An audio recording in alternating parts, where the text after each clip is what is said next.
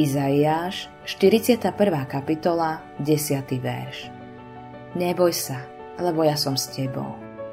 Nepozeraj ustrašenie vôkol seba, lebo ja som Boh tvoj. Posilním ťa a pomôžem ti i podopriem ťa svojou spásonosnou pravicou. Boh nás neposilňuje tak, že by zväčšil našu silu. Práve o to sa často modlíme – Boh nemôže túto modlitbu splniť, pretože je to proti jeho vôli.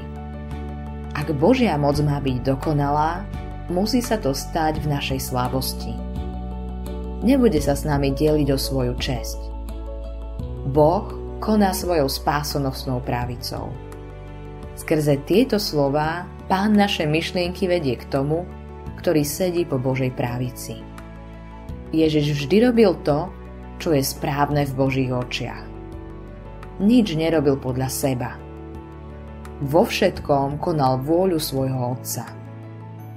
Keď ti Boh dáva vieru v Ježiša skrze svoje slovo, dáva ti samotného Ježiša. Keď si sa trápil v duši, nič a nikto ti nepomohol. Ale Evangelium ti otvorilo oči a Ježiš vstúpil do tvojho srdca. S ním vstúpila aj sila milosti. Vedel si, že sám o sebe nie si ničím. Napriek tomu si žil v hojnosti. Výťazná ruka Božej spravodlivosti spočívala na tebe. Ježiš bol tvojou silou, pomocou aj podporou. Možno je to už dávno, čo si získal pokoj s Bohom. No Ježiš je stále tvojim pokladom. Boh ti zasahuje do života skrze Neho. Slovo o kríži je preto pre teba slovom života.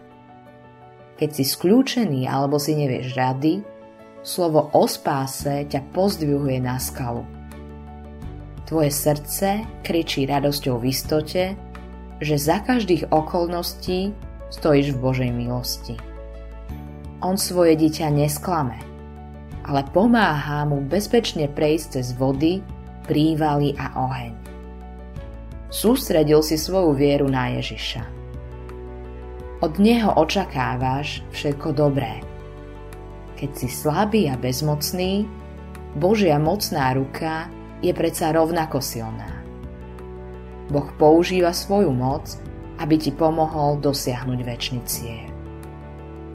V Ježišovom dokonanom diele je odpočinok pre obťaženú dušu nebudú ti klásť žiadne požiadavky. Naopak, hospodin chce, aby si sa uspokojil so životom, ktorý žil Ježiš namiesto teba. Ak sa ho budeš pevne pridržať, máš podiel na všetkom jeho bohatstve. Boh chce, aby si sa uspokojil v Ježišovi. Odpočívaj preto v jeho sile, pomoci a podpore. Autorom tohto zamyslenia je Hans Erik Nissen.